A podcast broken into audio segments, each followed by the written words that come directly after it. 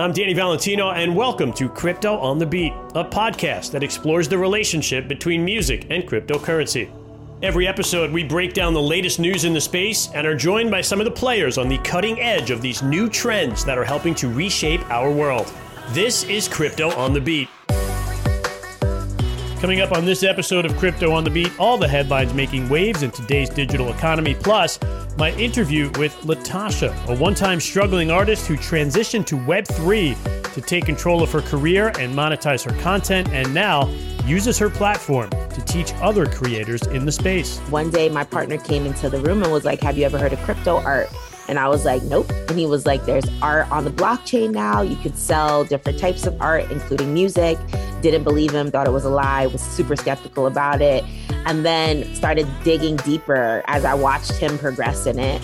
And then February of 2021, I minted my first piece on Zora and became the first woman rapper on blockchain. We'll get into all that and more in the full conversation coming up in just a bit. But first, let's check some headlines. Helix Records is about to become the first record label to bring its entire artist roster into the world of Web3. Created last year by Patrick Moxey, founder of the legendary dance label Ultra, Helix will launch an NFT membership pass starting next month. The Helix Records Genesis Pass will act as a digital passport to the label's ecosystem, granting holders a free NFT from the label's artists and unlocking greater benefits later in the year, including VIP tickets, backstage passes, and more. Moxey, who played a big role in the success of Avicii, Kygo, David Guetta, and more, is hoping to make NFTs and Web3 a foundational part of the new label. Very exciting. Legendary hip hop artist Snoop Dogg has released a new album, his first since acquiring Death Row Records last year. And in true Snoop fashion, the release does include an accompanying NFT collection. Snoop continues to lead the way when it comes to blockchain and crypto adoption in the music industry. An early adopter himself, he famously offered his albums for sale in Bitcoin as far back as 2013, and more recently recreated his mansion in a metaverse project with Sandbox. And the Consumer Electronics Show recently wrapped up in Vegas with Web3 and the metaverse playing a very big role in many of this year's exhibits. LG announced that their next gen smart TVs will feature NFT display and trading capabilities along with metaverse access. Both HTC and Sony introduced new VR headsets, and even Apple, who wasn't at CES this year, began teasing the long awaited release of their VR headset, which could arrive by the spring.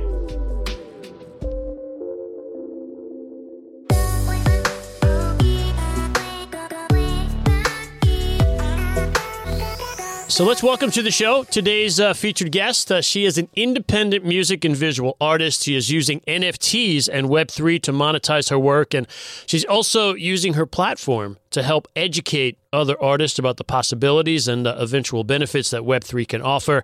She is definitely one of the artists to watch in the NFT space for 2023. Uh, let's welcome to Crypto on the Beat, Latasha. Hi. What's up? How you guys doing? Uh, we're doing good. And I have to say, before we get into it, you and I have something in common because I saw on social media you posted recently that you, at one time, had a crush on Jennifer Love Hewitt. And oh my God. I am I am guilty of the same. Obsessed. I mean, was was it Party of Five? Was it a, a movie or what? it was all of the movies um, that she was in. She did all the teen movies that I was in love with, and then of course, um, what was the other movie? The scary movie that she did. I know what, what? you did last summer. Exactly. Oh yeah, you already know. I so, do. I, obsessed obsessed she also had a song that i don't think a lot of people knew about but because i was like super fan i think it was called how do i deal which i probably I listened to you do okay to remember that. All right, we're going off there. We're getting off to the crazy start here. So, before we get into the Web three stuff, why don't you just give everybody a little bit of background on you? Uh, where are you from? Uh, tell us a bit about the the music that you make, and uh, just anything else that you might want to share with uh, with the audience. So I'm Latasha. I'm from Brooklyn, New York. I grew up on Flatbush, Brooklyn, little hip hop girl who used to listen to TLC in her headphones and Biggie and Jay Z and all the things.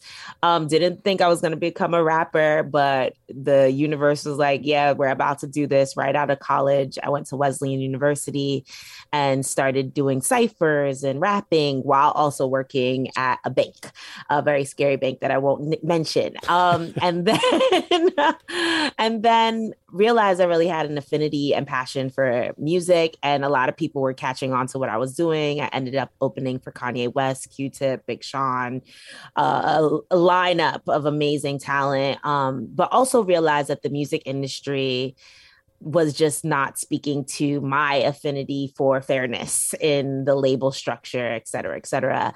I have like a bit of a law background, so I understood how to read contracts and understood like the backgrounds of all of the things. And every deal that I was getting, I was just like, this is impossible. And so I continued to walk on the journey of independence. As an artist, I wanted to figure out how can I do this by myself, um, publishing, et cetera, et cetera and did it for a while and well, but you know, there was always this wanting to get rid of the middleman um, sure. and just get direct to my consumer. And so the pandemic hit. We moved to LA right around that time. And I was like, oh my God, I don't know what life is about to be. And then one day my partner came into the room and was like, Have you ever heard of crypto art? And I was like, Nope what's that? And he was like, there's art on the blockchain now. You could sell different types of art, including music. Didn't believe him, thought it was a lie, was super skeptical about it. And then started digging deeper as I watched him progress in it. And then February of 2021, I minted my first piece on Zora and became the first woman rapper on blockchain. And the story goes on and on. And it's wild. Yeah. And we're going to talk about a lot of it. And uh, I mean, you at one point, you, you were, you were couch surfing, you were homeless, and now you're one of the highest paid uh, Web three artists, and that's that's very exciting. You touched on this a little bit, and I, I want to like dive into it a little bit more. You started to break into music the traditional way. And uh, I mean, you were dealing with record labels, things like that. You mentioned you had, you know, a bit of success, right? You were actually approached, and you were doing, uh, you know, some some opening for big names, like you mentioned, Kanye, Big Sean. I mean, just what was your takeaway from that experience, and what about the record labels just turned you off?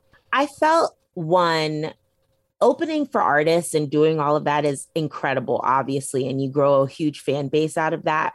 But it also isn't like you're really connecting with your community and your fans through those moments. Like you'll get these one time moments, they'll follow you on Instagram and Twitter, but that's it, right? Like mm-hmm. it's not like this deeper connection unless you continue to make music and release it.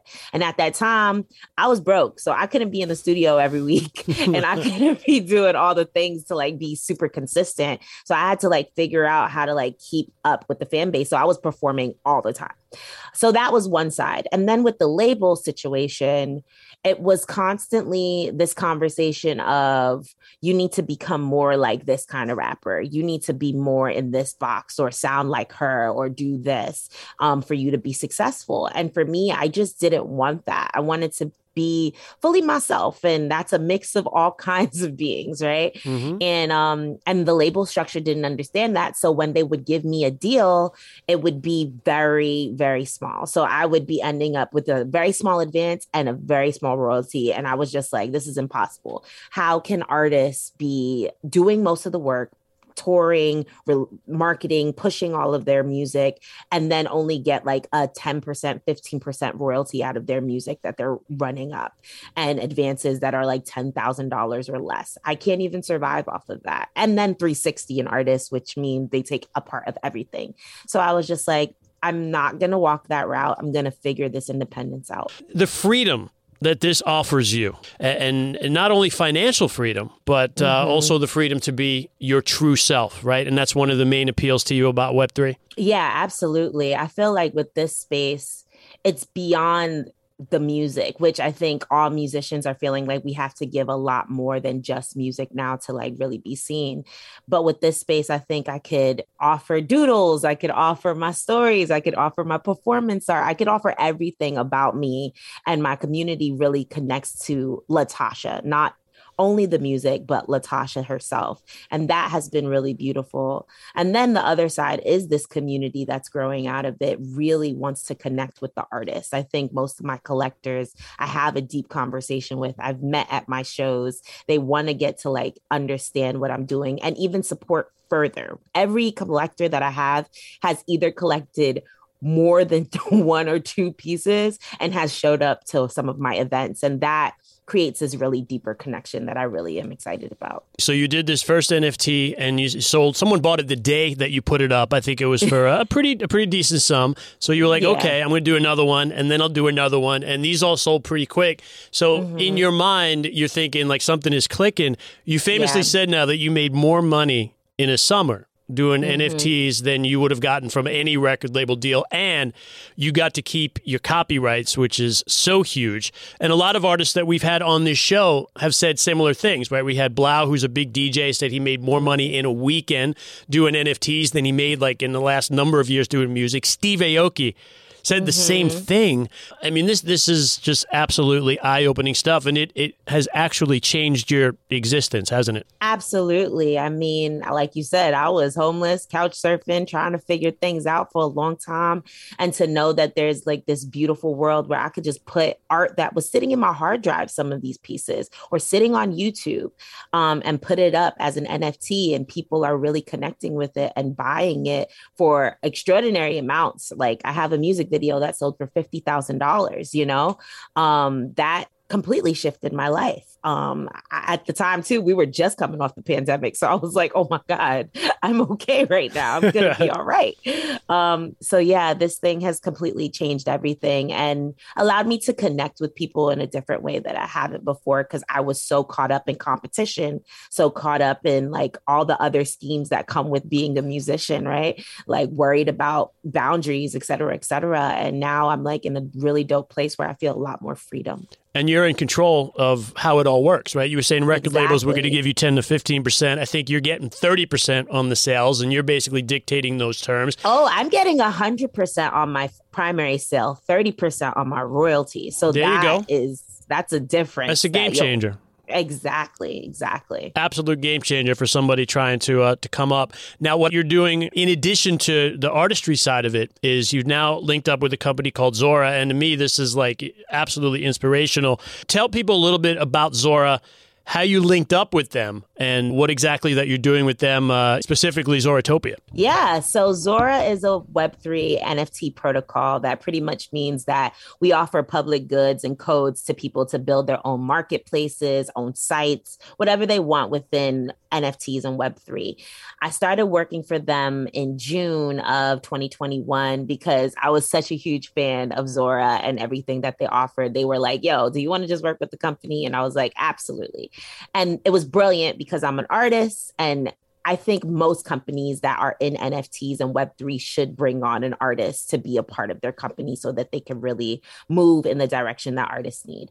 So started working for them and then was getting DMs way too much. I mean, I was getting like 100 DMs a day.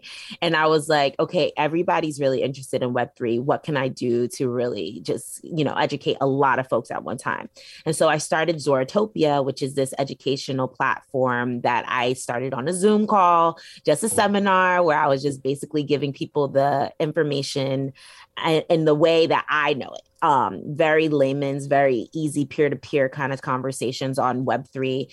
It started with 40 people. We have now 3,000 subscribers. Wow. um, which is amazing. And then we did IRL events where people got to actually meet us and performances happen with Web3 artists and like big events like South by yeah. Southwest and, uh, you know, mm-hmm. major, major events. Yeah. So we did South by Art Basel. Um, we've done our own in Oakland and a bunch of different places. And now we're becoming like our own little division within Zora, um, which is so incredible. Awesome. Who's coming to these events? Are these like aspiring artists? Or are these just fans of yours? Or oh, everyone comes to Zoratopia. All types of people from all walks of life. We've had headliners like Nick Jenkins, Kilo Kish, um, Vic Mensa, and a lot of dope like actual artists in the label systems and major systems come to Zoratopia to just hang out and get to know the community, um, which has been really cool because it becomes like a family vibe. It's not just like this, you know, show. It's like mm-hmm. an actual like moment where people feel like they get to know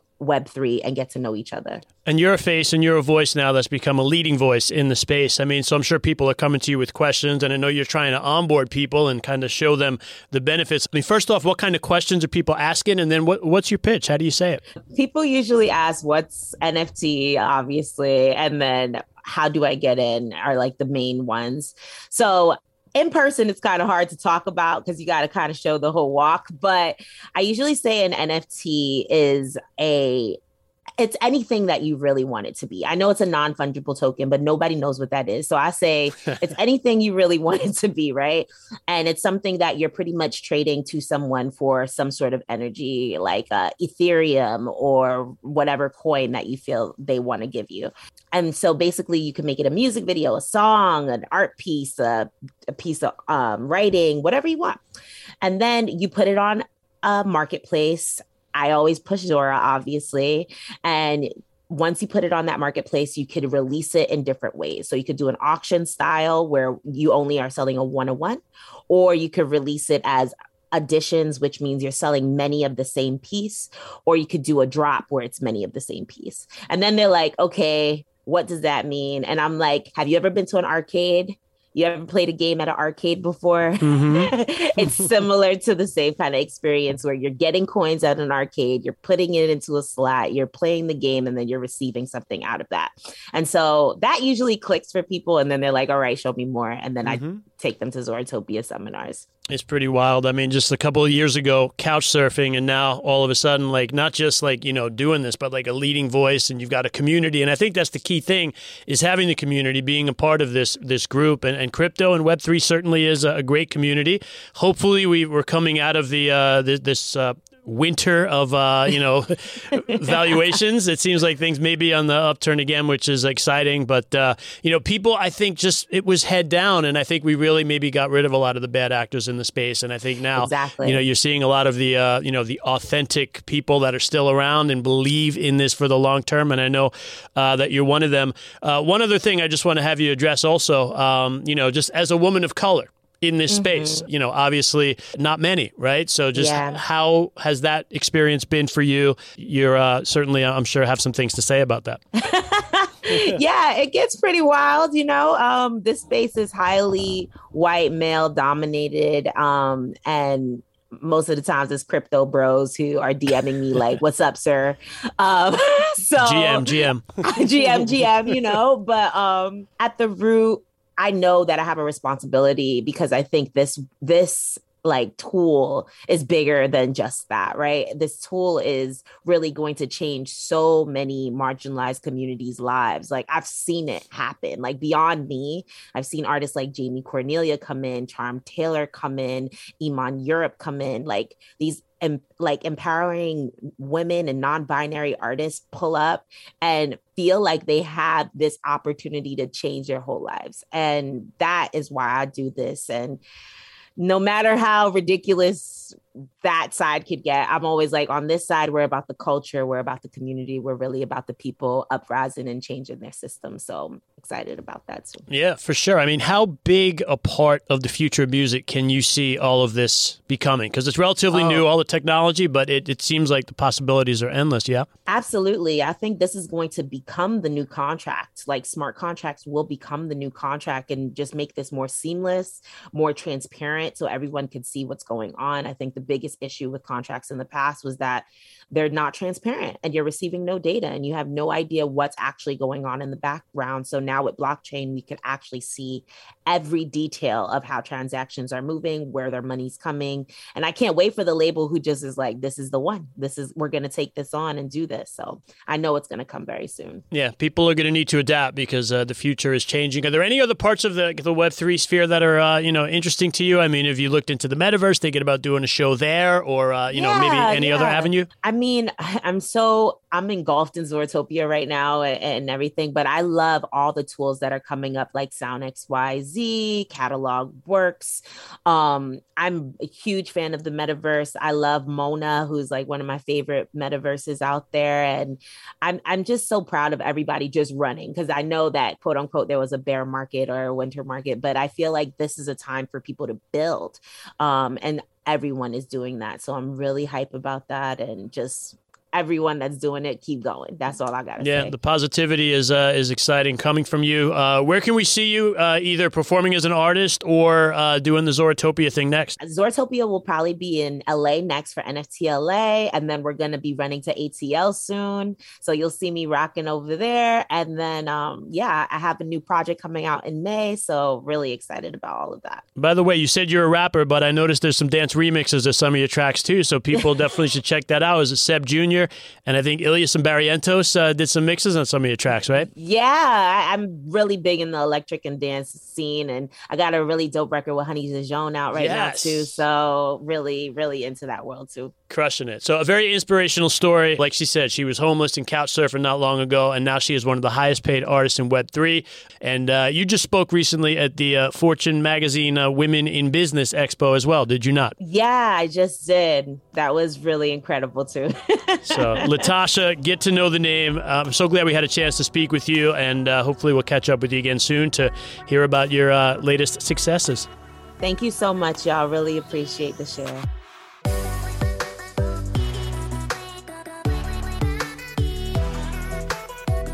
That was my conversation with Latasha, one of my favorite conversations so far on this show, and a story that we are hearing more and more these days from artists wanting to take control of their career and turning to Web3 to do so.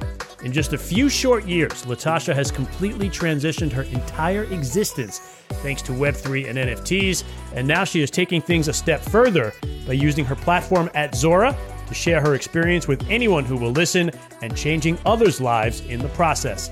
It's very obvious that this is a trend that is starting to pick up steam and will become a bigger and bigger story as we go further into 2023.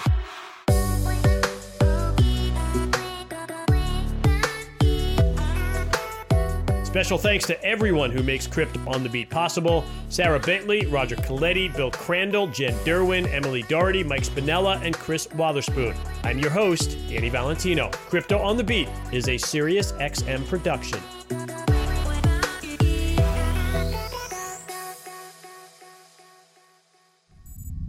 SiriusXM podcasts.